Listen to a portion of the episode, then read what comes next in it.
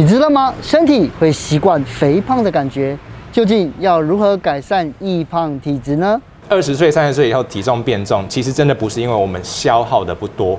不是因为代谢的问题了，而是因为我们吃进去的东西。所以其实中年代谢下滑这件事情是一个迷思。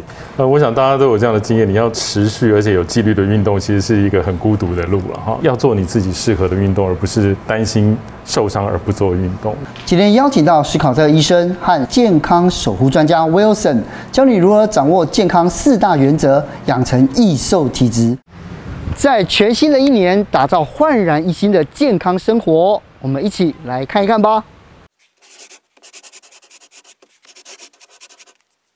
这是我们过完年后再次回到这个现场来录影哦。我真的是不得不说，去年虽然是应该有看我们节目，感觉到我暴瘦了一波，但我现在又 过完年又变胖了。没有啊，你现在还是瘦，好不好？所以就一直在遮肉啊。所以就特别要请问史考特医师，过完年后大家都变胖了，要怎么办？嗯，我们先看到这张表哦，真的是各国都这样子哦。哦，那我就要大家看一下这个表。这个是各个国家哈，他们平均民众的那个体重的趋势图，大家可以看到哈，在中间这个十二月、一月的地方哈，不管你是日本人、美国人或德国人，体重都是直直飙升的哈。那原因是什么？很简单嘛，佳节嘛，圣诞节啊、新年啊，都是要吃嘛，我们都用吃来庆祝佳节。之后如果大家还要做吃大餐的话，有一个方法我觉得蛮推荐的，就是在我们预计我们要暴饮暴食之前呢，我们可以用一些。高蛋白质跟高纤维质的东西来填胃哦，比如说啦，如果我们在吃之前，我们先喝个十公克的乳清蛋白，研究发现说它可以降低我们之后整餐摄取达一百零九大卡，所以我们可以用一点点蛋白质来垫胃。那这个蛋白质会让我们的胃排空变慢，让我们提升饱足感，这样之后我们就比较不容易暴食。你的意思是说我会比较吃不下，比较有饱足感，还是真的在进去以后的吸收会变少？呃，就是会比较吃不下而有饱足感。但其实我觉得像现在像我这辈的年轻人来讲啊，越来越重视健康，像是也要请教威森副总哦。像是在二零二一整年当中呢，可以看到万益保单卖的特别的好，然后大家就开始重视健检呐、健康的议题啊，而且听说其实你越在乎健康。这件事情除了赚到健康，还可以赚到保费哦。呃，我想这个是保险业产生的一个利益共享的驱动模式了哈。那你想，过去保险业者其实客户买了保单，可能就是等到他真的需要理赔的时候，我们就给他财务补偿。可是现在大家万益保单的观念就是说，我们怎么样协助客户更健康，好，去健康促进的一个概念。那其实客户如果我们透过一些异业合作，让他在运动跟饮食上有良好的管理，其实他会反映在他的健康数值上面。嗯。那如果他比如说呃他的血糖、血压，或是腰围，或者是三呃胆固醇这些，其实都达到一定的标准的时候，更及时的回馈就是直接呃折抵，就是给他现金回馈。哦，就是你可以拿到现金的话，你其实激励是更有感的。那你如果呃被被激动激励的话，其实也比较容易持续的运动。是。所以那我们大概呃给的现金回馈大概就是每一年保费的最高可以到十二 percent。是，而且你看这个地方哈往下滑这个趋势。这不就是你的体重趋势吗？你看金钟奖之后，然后一直直线往下瘦，一直瘦，一直瘦，也是类似之前的台股，真的。对，但是有一些就是在体重上面的迷思啦，还是一一要帮大家来破解。是，对。第一个哈，掌握代谢率。我常听到大家这样讲，我说哦，到二十岁、三十岁哈，出尤其出社会这一段哈，好像开始就代谢会下降。嗯，我只要吃一点点东西就会胖，甚至有人跟我讲说，我喝水、呼吸都会胖。对呀、啊，啊，究竟有这件事情吗？我觉得有啊。真的吗？真的啊。你们不觉得？就是过了一现场都有两个人点视啊，我也我也要点视啊。对，但是这是一个是个迷失了哈。非常新的研究哈，这个是一个科学家所做的研究，他就找来哈，从零岁到九十五岁一大堆人去测他们的基础代谢率，就是到实验室里面用很精密的方法来测量。就我们看哈，黄色这条线是什么？黄色这条线代表说我们人的代谢率的变化。从出生到一岁这段时间，真的代谢率变得很高。我们一岁的时候是一个人一生他代谢的顶点哦，可是从一岁之后就慢慢慢慢下滑，到了二十岁以后怎么样？我们就维持一个平平衡。所以在成长的时候，这个代谢率是每一年往下滑的。是，其实从一岁到二十岁之间，就是在慢慢慢往下滑哦。反而说，真正我们大家会觉得胖，二十岁到三十岁这一段，那其实是很平稳的，一直要到六十岁这一段之后呢，我们代谢率才会再慢慢的往下降。所以其实中年代谢下滑这件事情是一个迷思。我们再看哈，下面这条橘色的线，它代表是怎么样？我们人的体脂肪的量哦。一般的人哈，真的都是二十岁开始怎么样？每每一年堆积一些脂体脂肪慢慢慢慢变胖。那通常来讲，到五十六十岁到达一个顶峰。啊，到了六十岁以后，因为我们吸收啊、代谢就吸收能力慢慢下降嘛，哦，所以开始脂肪会反而慢慢的变少。你这样讲完以后，我更担忧哎，因为我现在三十岁，给我体脂三十哎，然后它还会有继续往上怎么趋势，是不是？糟糕了，糟糕了，对，嗯。所以大家要知道哈，我们二十岁、三十岁以后体重变重，其实真的不是因为我们消耗的不多。不是因为代谢的问题啦，而是因为我们吃进去的东西。嗯，所以大家是要把责任哈揽在自己身上，要管好自己的嘴啦。之前就有一个美国的研究是这样做的，他找来一群人哈，就是他体重非常的重，嗯，但是他在过去这一年非常努力的减肥，每天只吃一千两百大卡，哦，那个非常少哦，一千两百大卡是很低热量的饮食。啊，我这样吃了一年都没有瘦啊，那是不是我身体有什么问题？啊，研究者就把这群人啊找来实验室哈，在他们身上贴一大堆这个精密的仪器，然后做了好久的检测，结果得出来的结论是怎么样？他都吃超过一千两百大卡，其实没错，而且他们吃到什么程度？他们吃到两千多大卡，哦，也就是说他们低估了他们进食量达一百 percent 啊，就我只吃一千二，但是我实际吃两千五、两千四嘛，哦，是，所以这个研究就证实了说，其实一般的人对于自己热量的掌控度非常差，哦，即使我是很努力想要减肥的人，我其实都很容易误抓了哈，所以这个时候我们可能就需要一些呃更精密的测量方法来帮助我们。我接下来就要请教这个医师哦，第二个，我觉得运动完容易暴饮。暴食，就运动完的时候，哦，血糖降低，很饿又渴，吃一顿好的，好像理所当然嘛，真的会这样吗？这件事情我们要分成短期跟长期来看呐。比如说，我们今天假设去爬山好了，爬了三四个小时，回到家之后一定怎么样？哦想要洗个澡，然后好好吃一顿嘛，这个是短期的。我们运动完真的短期食欲会慢慢就是会比较比较高了哈。但是以长期来看，就故事就不一样了哈。有人去做研究发现哈，完全不运动，每天坐办公桌坐八小时，回到家在 Netflix 八八小时这种人呢，他对于食欲掌控的那个精准度很差。当我这个人呢，回到家开始做一些运动，比如说我出去散个步啊，做一点简单的运动之后啊，他大脑的那个食欲调节中枢就醒过来了，也就开始变成一个比较精准在运作的情况。所以这个时候我就比较不容易吃过量，反而食欲会得到控制，体重不会上升。所以当运动完吃东西没关系，相对来讲是比较没关系的，因为那个时候怎么样？我们肌肉刚运动完嘛，所以肌肉里面的能量很少，我们那时候吃下去的东西呢，会会移到。肌肉里面去作为储能量的补充，但如果说都没有运动的时候怎么样？它就会跑到肝脏里啊，跑到我们的脂肪细胞里啊，去堆积成脂肪。嗯，嗯像是我之前有在减重啊，然后就去咨询那些营养师或是医生，大家都说其实还是三分运动，七分靠节食。可是像是我的工作，我真的不可能自己在那边做什么水煮餐什么的，然后就会用一些 app，它可以帮你算热量。之类的，而且每天还要拍下来，就传给医生看。对，传给营养师看。然后他那个讲的那个热量大概，我都觉得啊，好奇怪。但是这都不会有一些误差值出现吗？是，呃，我想外食真的要去控制热量是非常困难的一件事。我想大家都有这样的经验。然后，那呃，我想现在可以透透过很多科技的方式来解决。除了拍下你每天吃的东西，其实它是有一对一的这个线上的医疗师的咨询。那也避免因为透过 AI 的判读还是会有误差嘛。那咨询其实呃就。我们自己使用的经验就是，他可能你这一餐呃，因为聚餐必须吃的比较好，其实他还会提醒你下一餐可能要减少多少口，就是一方面也记录，那同时也是有回馈，那其实他他自己就可以做到比较好的一个控制哈。那另外一个方法就是说，诶，如果你连备餐你都觉得呃很麻烦的话，那其实也可以交给专家帮你备餐。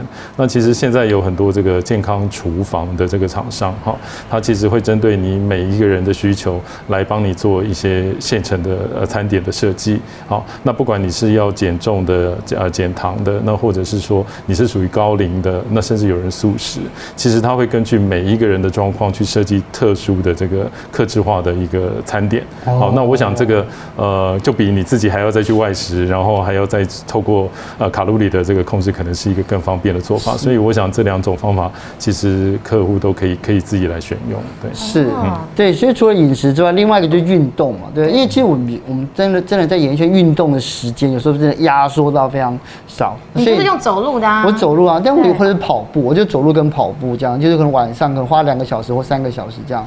不过呢，就很多人讲说，啊，你做重训就好了。就以前我之前做重训，我发现重训的体态有时候不是我要的。所以到底是重训比较有效，还是有氧比较有效呢？好，如果今天我们讲的是减重的话，像刚才主持人讲的很好，就是我们减重的人啊是七分吃三分练。嗯、那我我之前在我的那个粉砖有写过一句话，就是说，当我们运动之后啊，如果你瘦了，你要觉得你那个是赚到的、减到的哦。啊，如果你觉得没瘦哈，那个其实是理所当然了。就是我们的主角还是饮食，就是我已经有运动的习惯，那我要选一个哪一个是对减重来讲比较有帮忙的呢？那还是有氧运动。大家如果有做过那个就是健身房的那些热量的计算哈，会发现我们如果重量训练一个小时哈，它燃烧的热量大概只有同样时间拿去做有氧运动的大概可能一半左右。嗯，其实重量训练消耗热量的那个那个能力是比较差的啦，所以如果一定要选的话，我还是建议说有氧运动可能对于减脂来说是比较有帮助啊。但重量训练还是有它额外的好处，比如它可以增加肌肉量、线条啊，然后代谢率啊等等。所以我就建议，其实两个都很好啊。如果一定要选的话，那就选有氧吧。是，所以只要是适量、持之以恒，然后选对的话，那其实就是无论是健康还是投这个就跟投资一样嘛，就是它就是长期的这种稳定和获利的模式。对，基于这些，那关于这一点，来，Wilson 你怎么看？呃，我想大家都有这样的经验，你要持续而且有纪律的运动，其实是一个很孤独的路了哈。那对啊。所以其实我们呃也也鼓励大家能够到呃实体的场域去做运动。那因为有呃这个教练的帮你做设计还有指导，好，那当然可以，你也可以参加它里面的一些呃像有氧啊或者是飞轮啊这样的课程。好，所以它其实蛮多元化，而且是一个有实体的人一起跟着你一起运动，那其实也不会觉得孤单哈。对。那当然。现在因为整个疫情的发生，哈，那大家也开始不想外出。那外出其实我们也可以采用线上运动的这个 program 的方式，哈。那一样在线上有有教练在指导，那你就跟着他做，随时随地都可以做。其实弹性变得很大，但你也不用怕孤单，其实你也可以跟家人一起来做。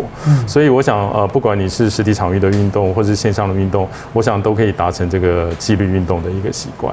可是其实像是我们在做重训或运动啊，比较会担心。心的还是就是可能会伤到膝盖，那可能就会有点得不偿失。关于这个部分怎么办？呃，其实我想跟大家传递一个观念哈，就是重训来讲，它是相对很安全的一个运动，是吗？其实哪个运动比较容易受伤是跑步。对，那。就是我们根据那个统计数据发现呐，我们每做一千个小时的重量训练，大概平均才会有一到三起的运那个运动伤害。欸、所以你看一千个小时，哎，那我们一周平均大家可以花几个小时，所以其实那个机会是相当少的。那跟大家想的有点不太一样哦。那这个原因是这样子，因为其实我们跑步的时候，我们身体承受的重量是非常惊人的。我们跑步是单脚着地，重复做一个跳跃的动作，所以我们每次落地的时候，其实身体有一个往下降的那个冲击力，对，所以我们膝。盖在落地的那一瞬间，可以承受到体重五倍的重量哦哦，很重哦，非常大。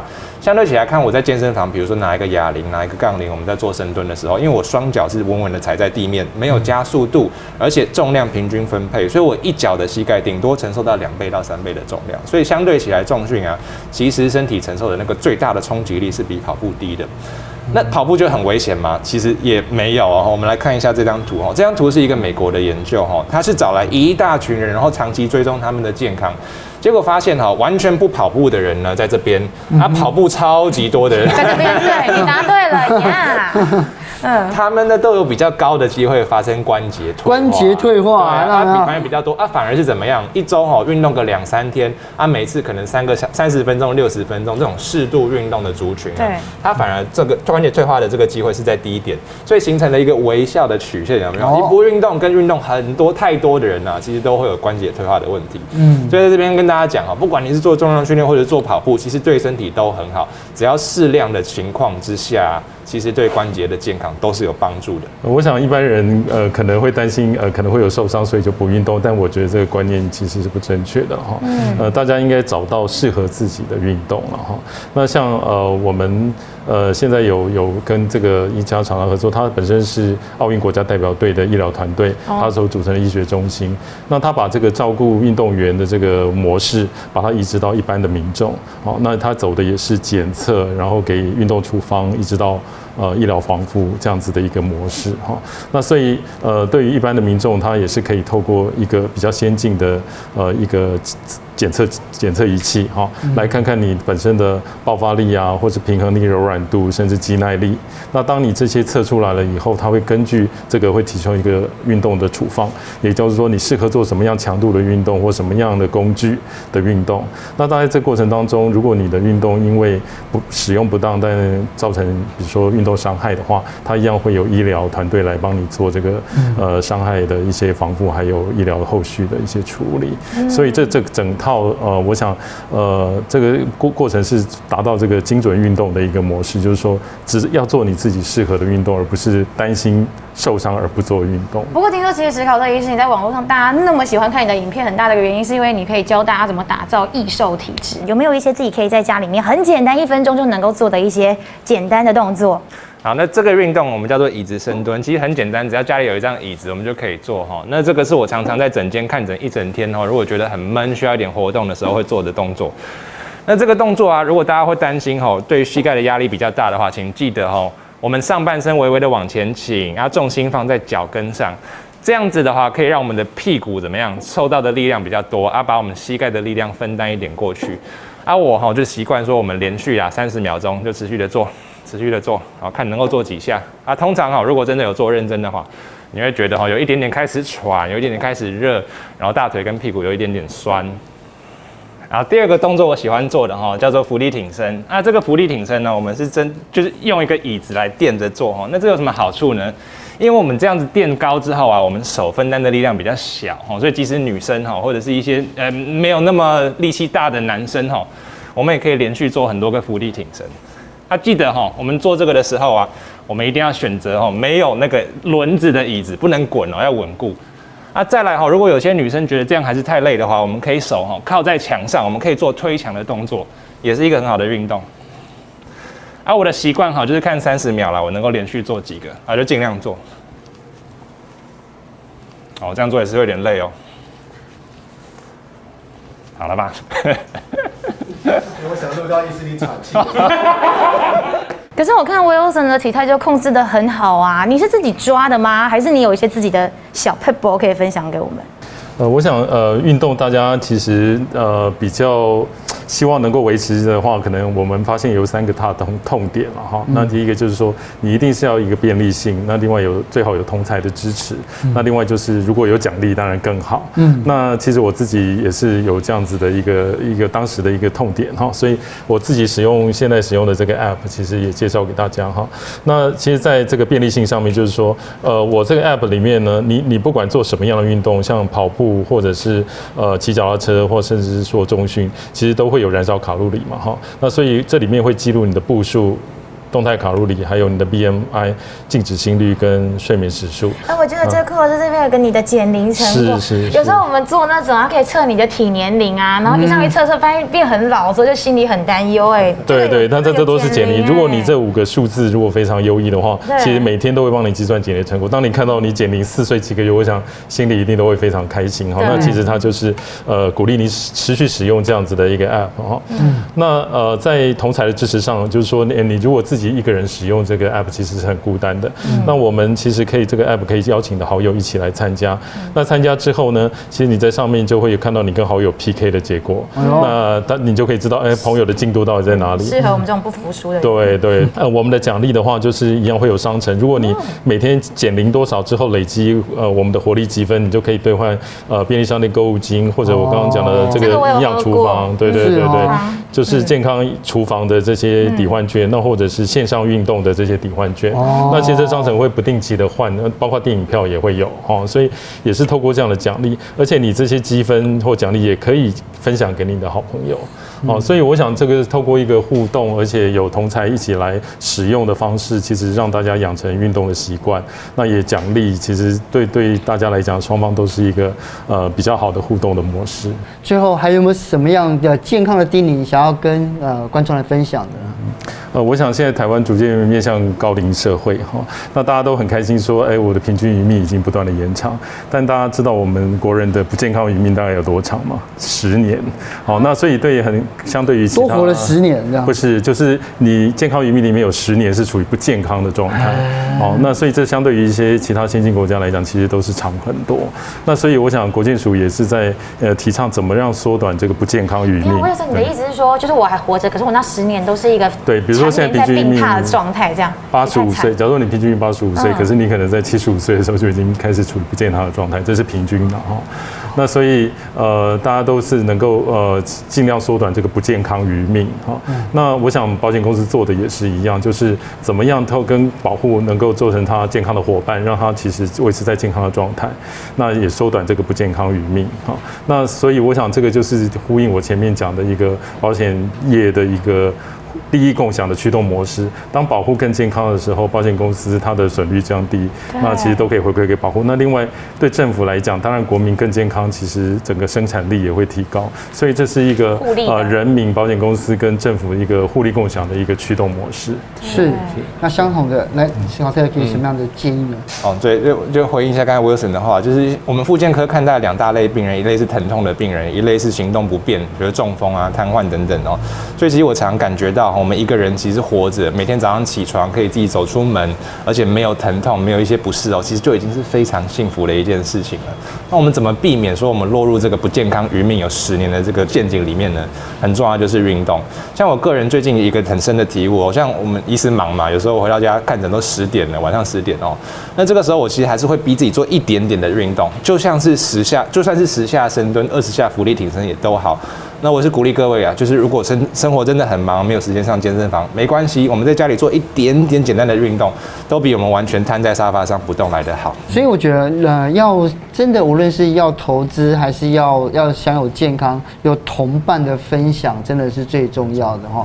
所以德不孤必有邻了。好啦，那我们就找一个时间，好好一起运，要比赛 PK 一下，对不对？欢迎大家使用。是，谢谢，今天谢谢 Wilson，谢谢西施，谢谢，谢谢，谢谢。